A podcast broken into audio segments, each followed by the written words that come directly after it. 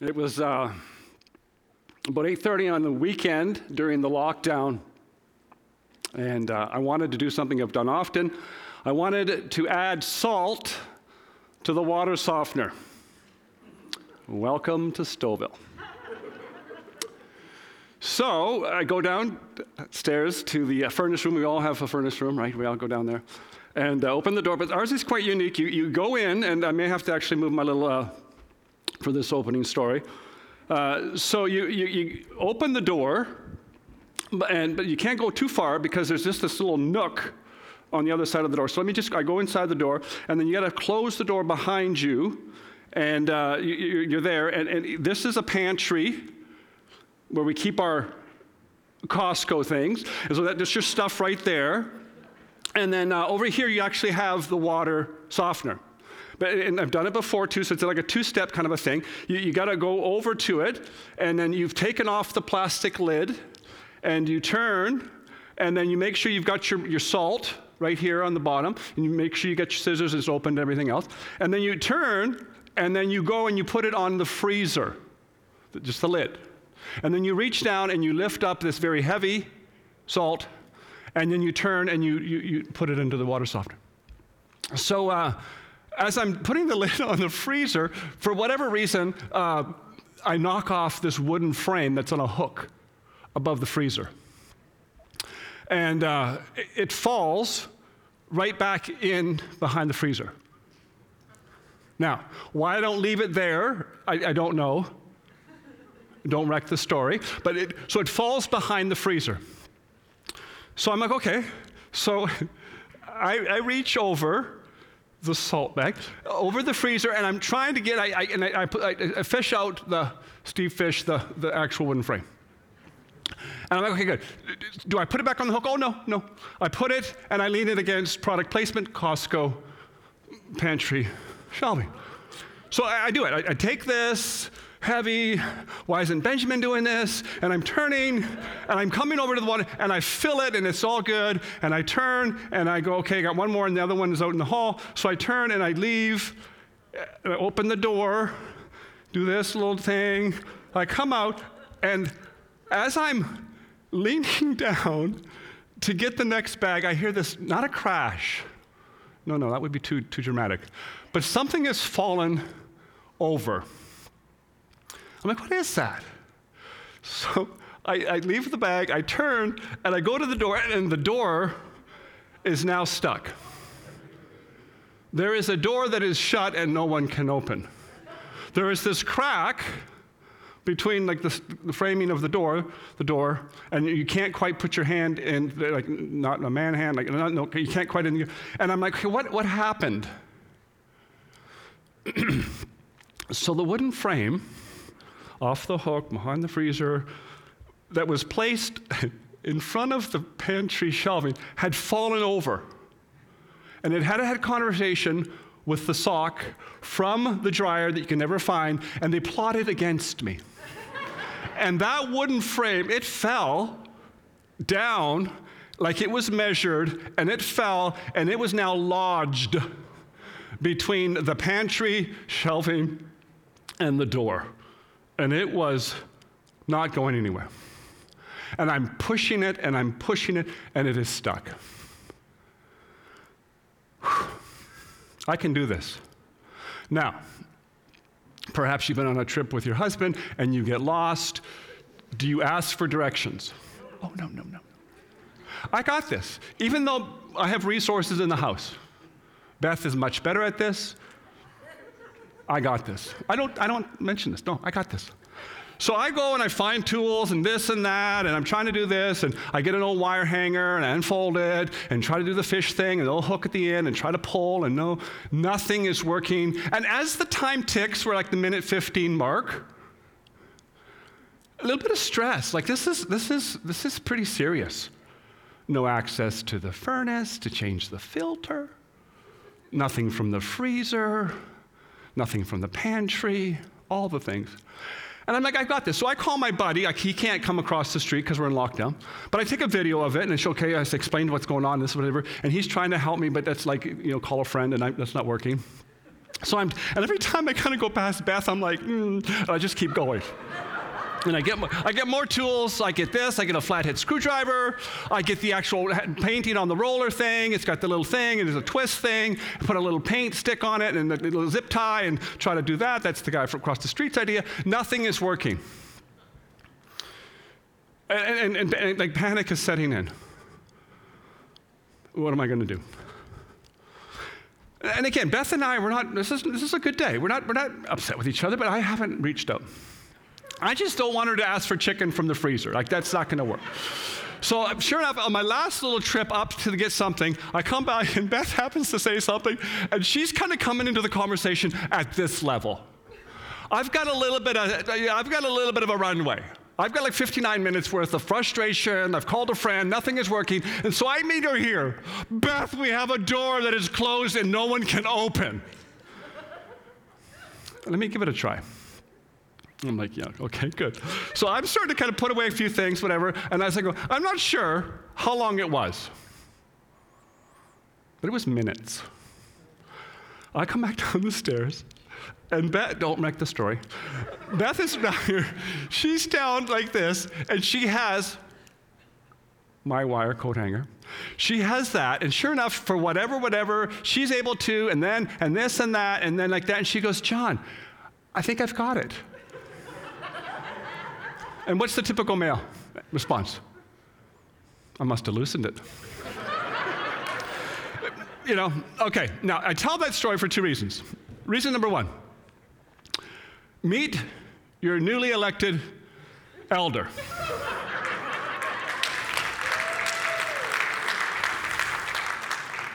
now, whose role or position or who's not on the board anymore? Tony Miles. Who has for nine years taken care of this whole building, maintenance, building across the way, pull it down, and all the things Tony, don't go anywhere. You're still connected, right? I have other gifts, but Tony, I'm not, I'm not that guy. And some of you are thinking, can we get like a, a recount on the elder's ballot? Maybe a recall or something. That was reason number one meet your new elder.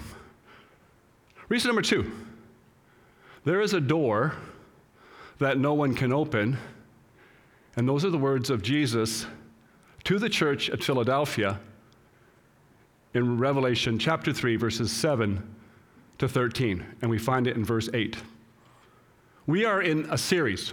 And the name of the series is here, you see it on the, on the, the uh, screen there The Spirit. And that comes from the book of Revelation on the letters to the churches. And there are seven letters.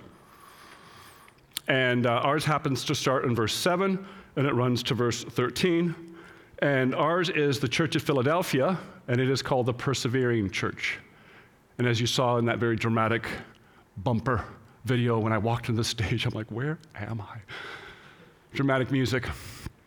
And each one had a banner over it. And last week, Pastor Daniel, he kicked us off with the series, and we started with the book of Ephesus, or the, the uh, church to Ephesus. So we're in the church to Philadelphia. Now, some of these are all going to start to run together because you're like, okay, you even saw the kids trying to keep it all straight. And so I just want to take a couple of minutes just to orientate yourself, orientate you to what we're talking about here.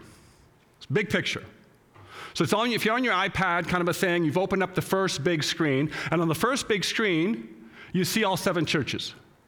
And you've got ESP, TSPL, right? You've got Ephesus, you got Smyrna, Pergamum, Thyatira, Sardis. Then you have me, Philadelphia, and then you have Laodicea, right? Now, you have those all before you, and there's seven of them. And they all have kind of the same kind of a look to them. There's a structure because they're letters. They're going to have a beginning, they're going to have a middle, and they're going to have an end. And as you're looking at this, you have the Church of Philadelphia that is actually located in modern day Asia, modern day Turkey, pardon me, in Asia. And let's look at a map there and you see where it is located. Now, there are some great resources that were mentioned last week. You can jump on RightNow Media, and you can see and you can understand different ways. And uh, there was one there on the church at Philadelphia called the Enduring Church, the Persevering Church. So, again, there's lots of resources that are there. I jumped in on different resources, so what you're hearing today is just a bunch of information that other people have put together for me. I'm just kind of putting it out there. Good information. I, I encourage you to jump in there and to see it. So, we are now looking today at the church at Philadelphia. So, if you have your Bibles or your device and you want to follow along, please do so as we jump in and talk about this specific church. Church number six of seven.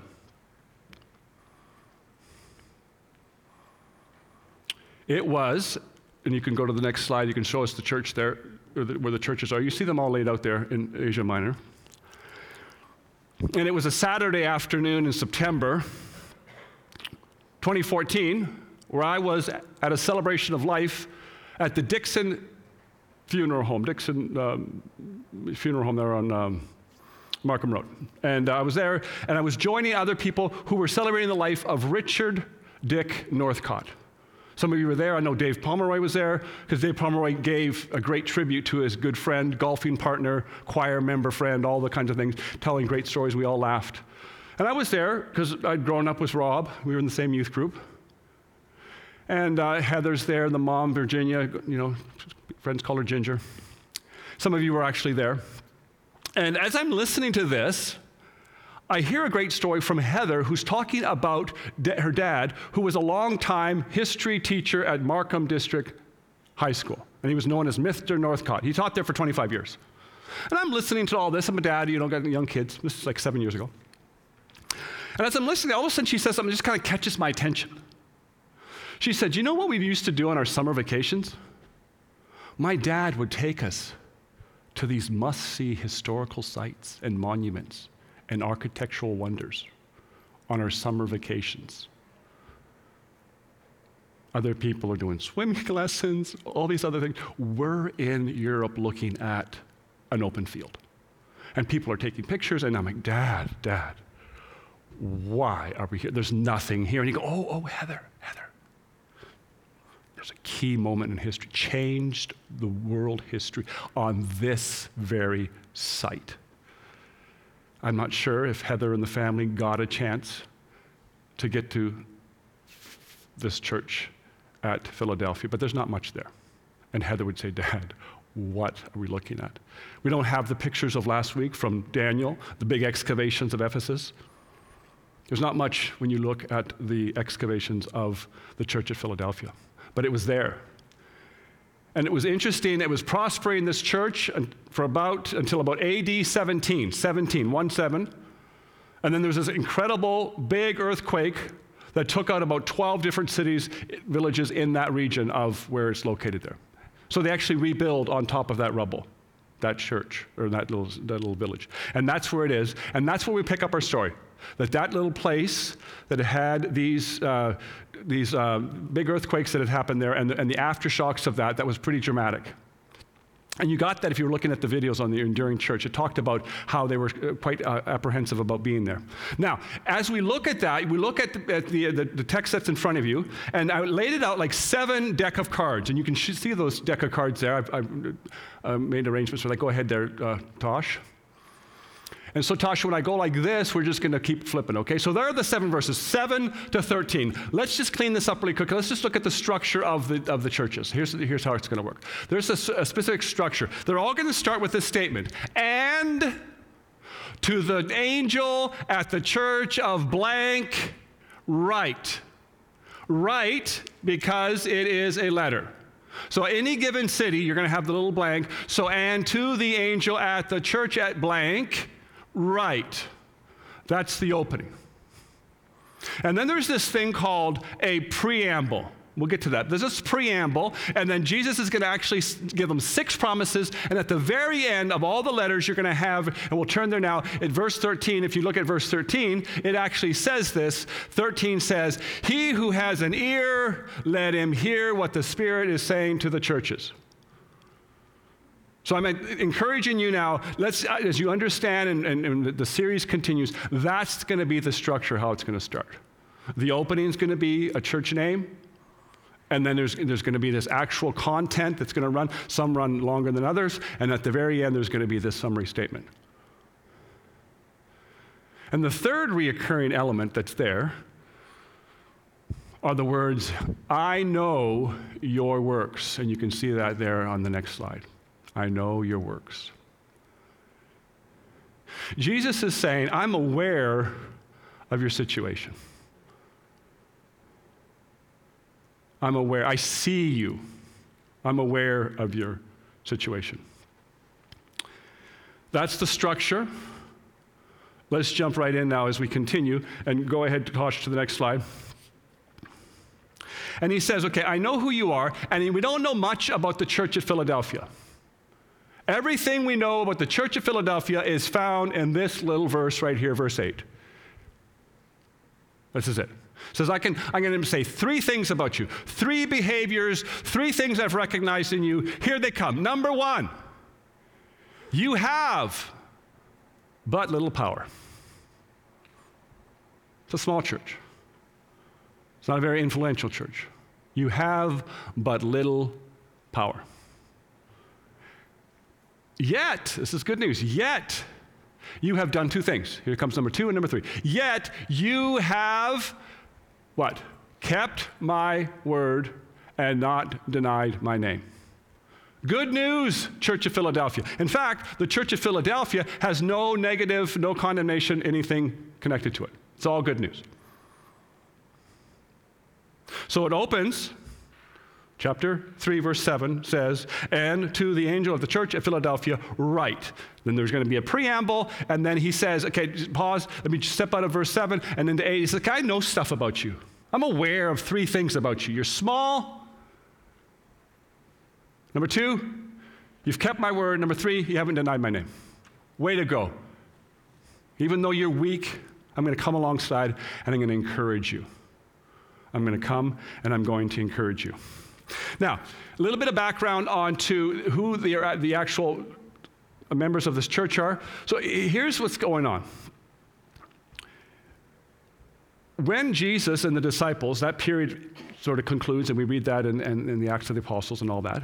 In that first century, Jews are actually fleeing persecution, and they're just going wherever they can go. And they actually go north up to Asia Minor. And they're up there and they're trying to find places. And the Jews who are Jews are trying to do what? They're going to go and they're going to build their own synagogues and have a place to worship.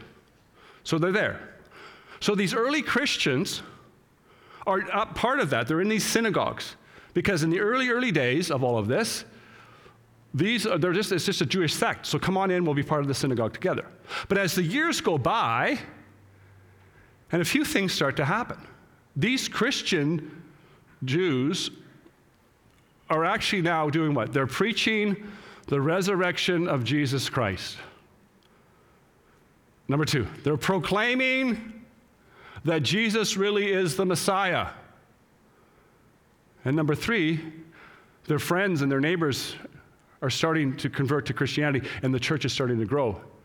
And the Jewish synagogue rulers are like, no, no, no, no, no, no, stop, stop, stop, stop.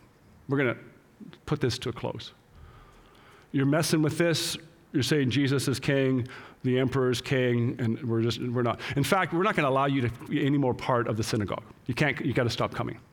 In fact, when you come and knock on the door, we're going to kind of peek through the peek hole, and if you're there, we're going to keep the door closed. You can't come in. And so these early Christians at the church at Philadelphia, they have no access into the synagogue. They can't get in there. But you just don't go to the synagogue for like, the like the religious stuff. You want to go there for the social. This is a place where things happen. This is like a, a, the social community center. And they're, they're, they're ostracized from that. They're alienated. They're excluded. They're kicked out. They're not welcome back. And again, Jesus is saying, I know your works. I know your works. Now, to, to make this a little bit more memorable, I thought of this. Here's the next one. I thought of this. A little memory trigger. And that is these Christians in the church at Philadelphia could be a lot like you, could be a lot like me. They're in this culture, and they are, to use the phrase, they are swimming upstream. We get that from nature, you know, with, with the fish, they swim up and they're trying to go and they're, trying, they're, they're, they're going against, there's some resistance and they're trying to do, and they all kinds of things. And then you see the salmon jumping and all the kinds of things, that kind of idea, swim. And God says, I know your works. I know, and here we go, Tosh. I know you're struggling. I know you're weak. I know you're feeling insignificant.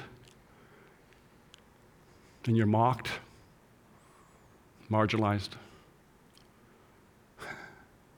But keep pressing on, keep swimming upstream. I want to encourage you. I want to encourage you in that. And so he says, Jesus says, okay, we've launched the letter. I know who you are, verse 8. I know the three things about you. I know. I'm aware of all of that. And before I get to some promises, there's six of them, I need to do a little preamble. And the preamble is actually found in verse 7. It's the rest of verse 7. So if we could turn to that section, 7b. So 7a was just like, and to the church that is located at Philadelphia, say, and then Jesus says, here's a preamble. Now, before I lose the teenagers in the crowd, too late, but before we lose the teenagers in the crowd, let me get you to understand something about preamble. We can just say to you, preamble is like the famous preamble from the Constitution of the United States. It's that thing before. But what is the preamble? The preamble is before I can give you all that, I need to give you some information about this. I'm gathering information, I need to give you some background. So, a year ago, August, we're taking the family in the van to Owen Sound, three hours north, to the gravesite of my dad he passed away in January. This is August. And we're on his birthday, August 28th. We're going to go to the actual gravesite. We get the whole car full of, uh, with family. Like, we got three kids, and then the aunt, and then my mom, and me and Beth, we're driving along. So, we're just, this is a great time, family time, whatever. We're driving along, and some teenager in the very back says, Hey, Dad, was Grandpa born in Owen Sound? Now, every parent that has a teenager, every teenager in the crowd. A simple yes, he was, or no, he wasn't. Oh no, it's time for a preamble. I need to communicate in this very controlled, trapped environment about your grandfather. So I don't start like here time. Oh, no, no, no, no, no, no, no, no, no. Born in 1932. And so I provide what I believe to be useful, extensive background information about whether or not my dad was born in Owen Sound. And then I will say, no, he wasn't.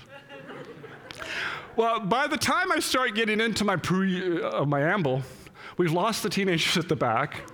They're like, okay, this is going to be lengthy, and this is going to get complicated. But I got it out. I got my preamble out. Now, that's kind of a creative way to tell you this is what the Son of God, Jesus, through the author John, wants to communicate to the church at Philadelphia. Before I can give you your six promises, because maybe the six promises aren't going to land on you very strongly, but you got to know who's delivering the six promises. Number one, I am holy. Number two, I'm a true one. And number three, I hold the key of David that no one will open a door or close a door that I will not shut.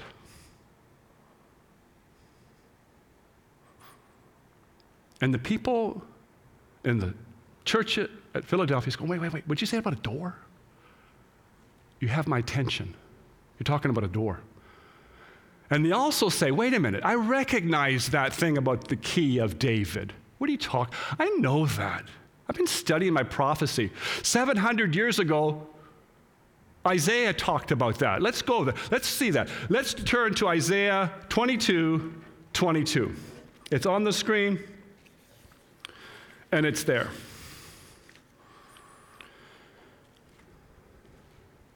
Jesus says, if I've said, I know your works, I'm aware, here's the second A. Let me give you a few of my attributes. Number one, I'm holy. Every good Jewish believer at that time would have known only God is holy. God Himself is speaking. He is the true one. What He says is going to be true and honest. And number three, He says, He who holds the key of David. That sounds like Isaiah 22 22. And in that context, there is an unfaithful steward, someone in charge of the key of the palace of David, who's going to be replaced. He's got sacked. He's been unfaithful. He's been doing his job well. His name is Shebna. And Shebna is being replaced by a guy by the name of Eliakim. And in the verse just prior to 22 22, in verse 21, it says, This Eliakim, who's going to have the key, this Eliakim will be what? He will have a sash around him, he will have a cloak, and he will have the authority. We get that. Your places of work, you have a key to get in, it gives you authority. Certain places, certain places. That's what it means to have the key. You have authority. Now, watch how it describes it here. This key in verse 22 says this it says, And uh, I will place on his shoulder the key of the house of David. Time, time, time, out, time. the key, like, isn't it just the key you give to the neighbor two doors down when you're on family vacation to take and feed the cat? That key, you're going to just tape it to your. No, no. This is a big, large wooden key because this is the key you need to take off Eliakim, and you need to take it and you need to put it into the big part of the, the gates there, and you need to lift up the metal bars that are going to open up the gate. Because when you do that, you stick it in, your job is to do what? You are either going to grant or you're going to deny access to the presence of the king. And Jesus is saying to the church at Philadelphia, I am the one who holds the key. 700 years earlier, they're prophesying about me, the Messiah, that I will be the one who will usher you into the presence of God. Me, God, the holy, the true one. I hold the key. Do you understand that? Church of Philadelphia, you need to understand it is me who is speaking to you, and I want to speak to you and give you six promises. Six promises. Now, these six promises are going to come to you in this sort of framework. Six promises. Jesus says, I know your situation. I know that you have this situation, and I will do something for that situation. Isn't that great? Again, kids asking parents for a solution, and when they, you actually can help them for the actual thing they're asking your help for, that's great. So God says, I'm aware of your situation.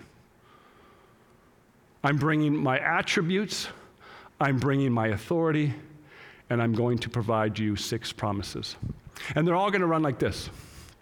They're all going to run like this. So let's start with promise number one of these six promises. And it says, I know that you have blank. And then you just see this is what it's going to look like. So here's promise number one I know that you have, go ahead, Tosh, you have no opening into the synagogue. You've come knocking at the synagogue door. They peek out. They say, no, no access. And God says, No, I will. I will do what? I will give you access. I will open a door that no one can shut. Let's look at that in verse number 8. I know your works. Before, behold, I have set before you an open door which no one is able to shut. Go ahead there. Yeah, there it is. I know your works. I have set before you an open door which no one is able to shut. There's, that's where the furnace story came from, right there. You have no access. You're feeling alienated. Church at Philadelphia. I'm coming to give you an open door. In fact, I am the open door that I'm going to give to you. Now, this sounds a lot like Colossians chapter 4, verse 3. If you can turn there, Colossians 4 3, about this idea of the door. At the same time, pray also for me, that God may open to us a door for the word to declare the mystery of Christ, an account of which I am in prison. This is Paul writing to those in Col- uh, Colossae. Now, some have said, you know, this is the same door. You know, maybe secondarily, that's the second door, like it's, it's evangelism, it's outreach. Pray for me that there be an open door. Yes, Philadelphia continued to reach out. This is actually God saying, no, no, no. It's bigger than that. I am the actual, I have brought you to salvation. I, I have the one who brings you into the presence of God, and you will have eternal life because I'm going to bring you into the presence of God. I am going to provide that for you.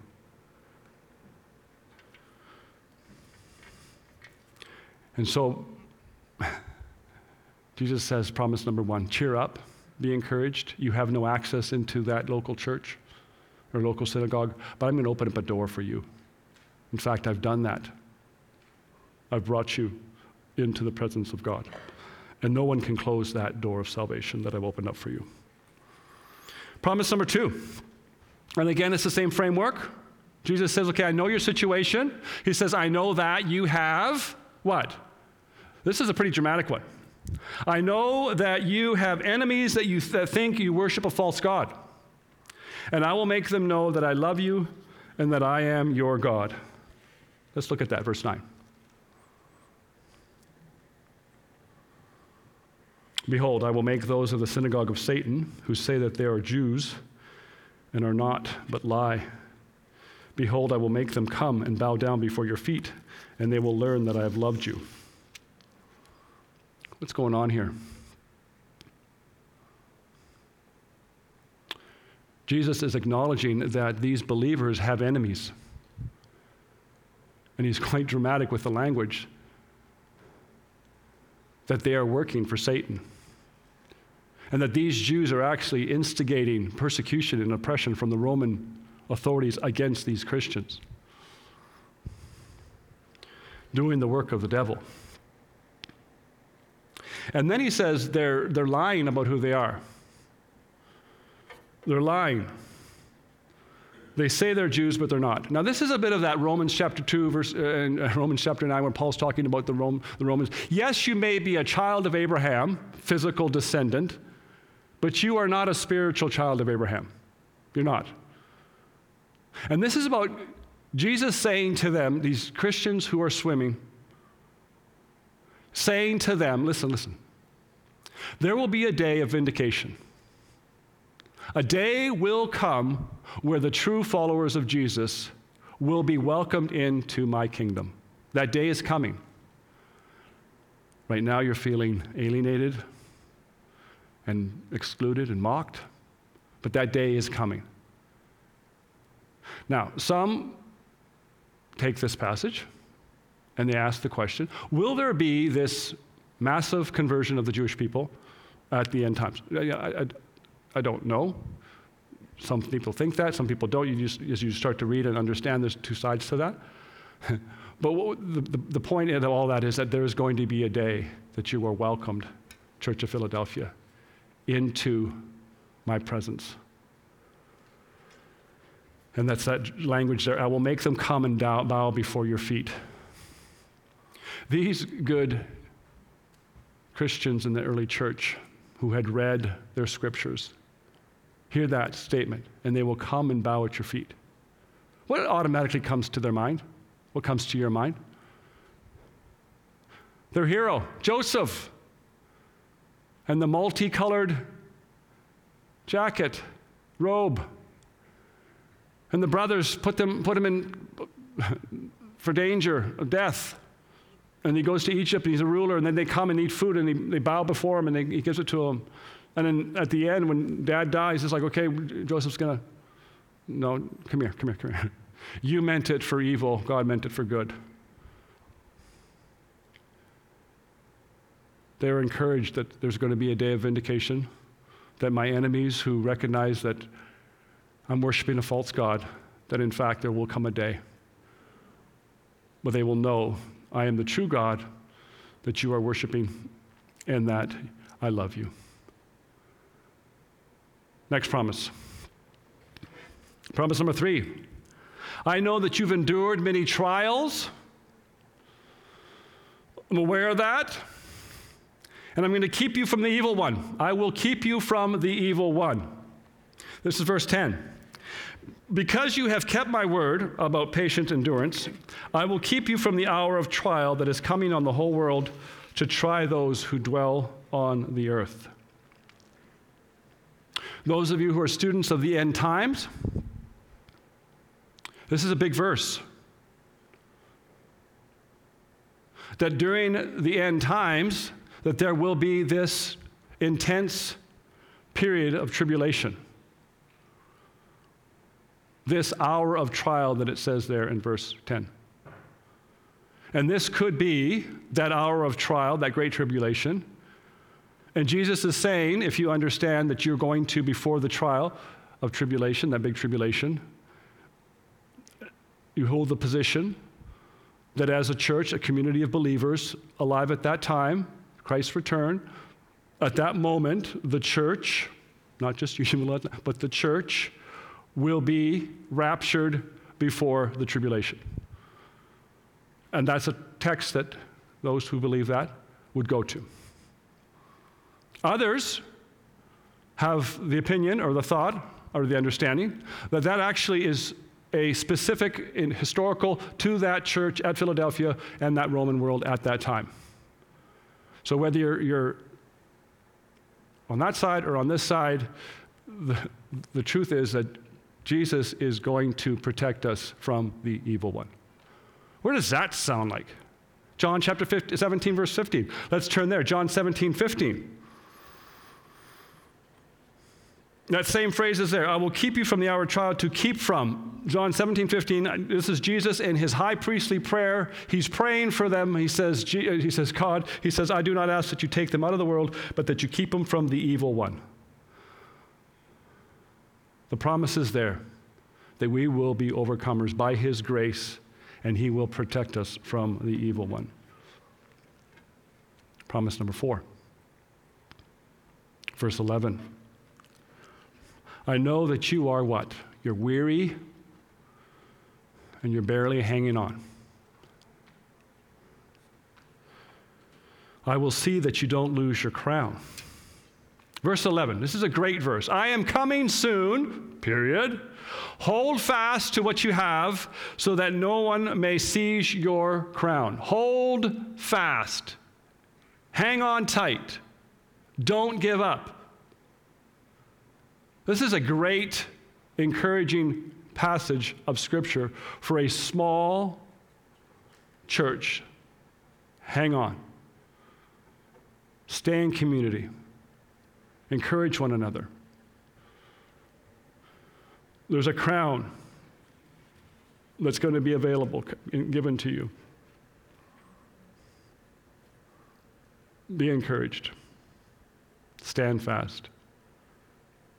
This is a continual command. Keep standing fast. Keep hanging on. Hold on tight. Promise number five. I know, little church, you are weak and you're wobbly. I will make you a pillar. Now, again, earthquake zone, lots of pillars. Pillars are sturdy, strong beams. And little church, everybody thinks you're insignificant, you don't matter. But I come to you and I proclaim over you, I say to you, the one who conquers, I will make him a pillar in the temple of God. I'm already the gatekeeper from the earlier passages that says, I will open a door that no one will close, and close a door that no one will open. I'm that gatekeeper. And once I'm there into that kingdom, in my kingdom here, I'm now going to take you and I'm going to make you these pillars, these very significant pieces of sturdy beams that are going to support everything else. What a great encouragement. Again, I'm weak, I'm wobbly. I'm going to put you into that place. Promise number six.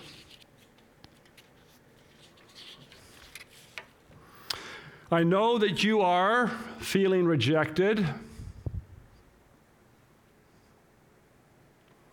I will give you the name of God. Verse 12.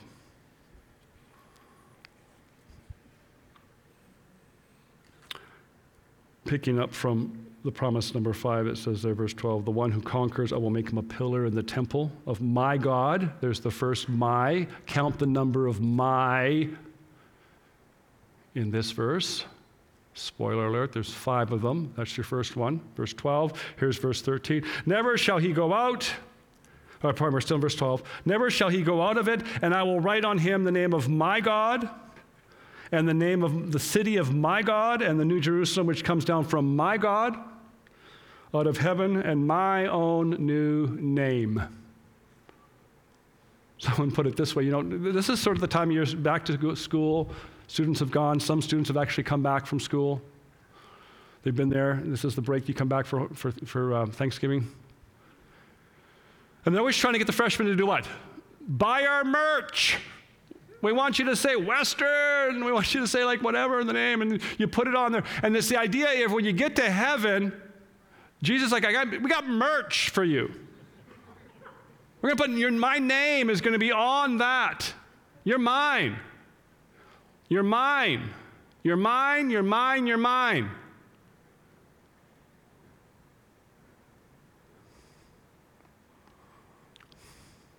Unionville Alliance as a church, you yourselves as individuals in this church,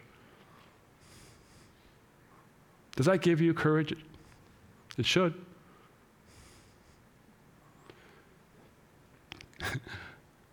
Because God, Son, says, I see you. I know your works. I know you're struggling. I know you're weak. I know you're insignificant. I know you're marginalized, mocked, but I want to give you these six promises. And I'm going to be able to deliver on every single one of them. Because I am what? Holy, true, and I hold the key of David, and I will open a door for you. Now, as we finish up, words that the teenagers in the crowd like to hear. Two concluding statements. Statement number one let the church be the church. What does that mean? Sometimes the church tries to do too much. And people can say, you know, I don't need to go to that actual community. I, I can get it on my own. I can buy a self help book or something. I can do other things. I don't need the church. And then the church is trying to you know, pull them in, and they're trying to do creative things and maybe start to do stuff.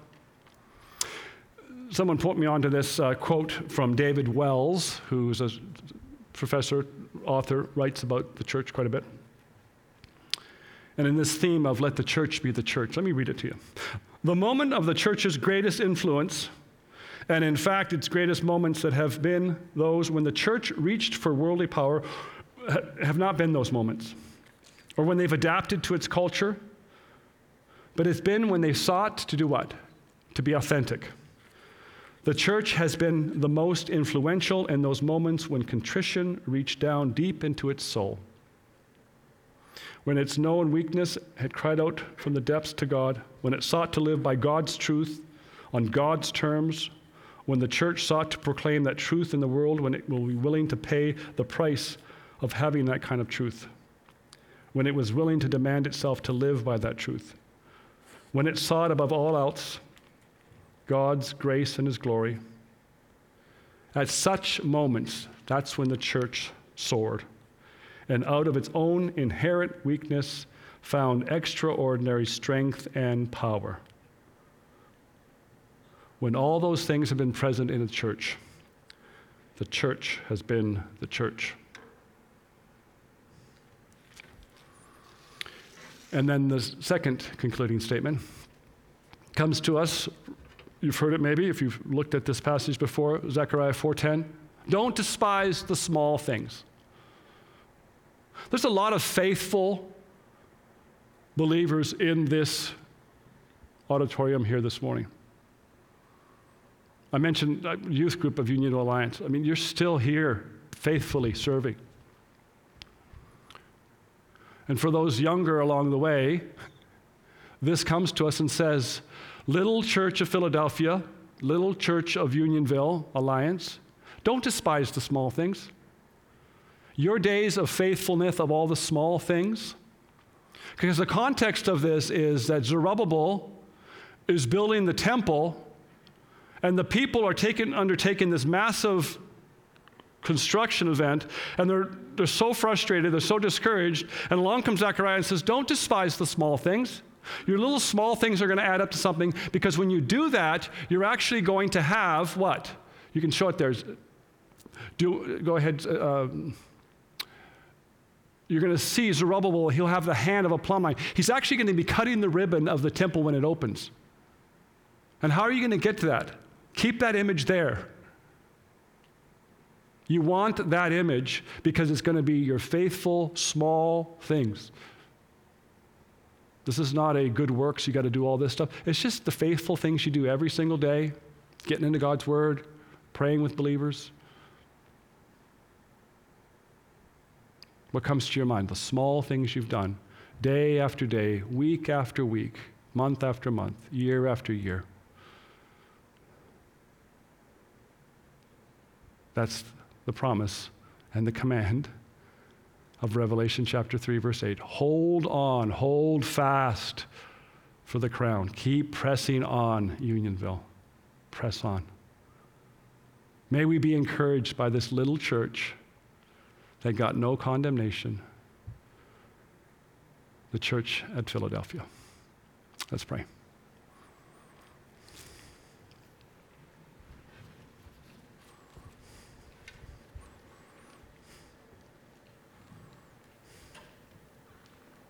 Father God, we are grateful for your word. And we're grateful that uh, within your word there is truth, that we can be encouraged and challenged by. And today, on this Thanksgiving weekend, we're full of joy in our hearts for all that you've done for us. And so, help us. Help us as a church. Help us individually. We're grateful that you do know us, you're aware of our situation. And you provide us with promises that we can take hold of and believe. And as we move through this week, continue to give us our strength. In Jesus' name we pray. Amen.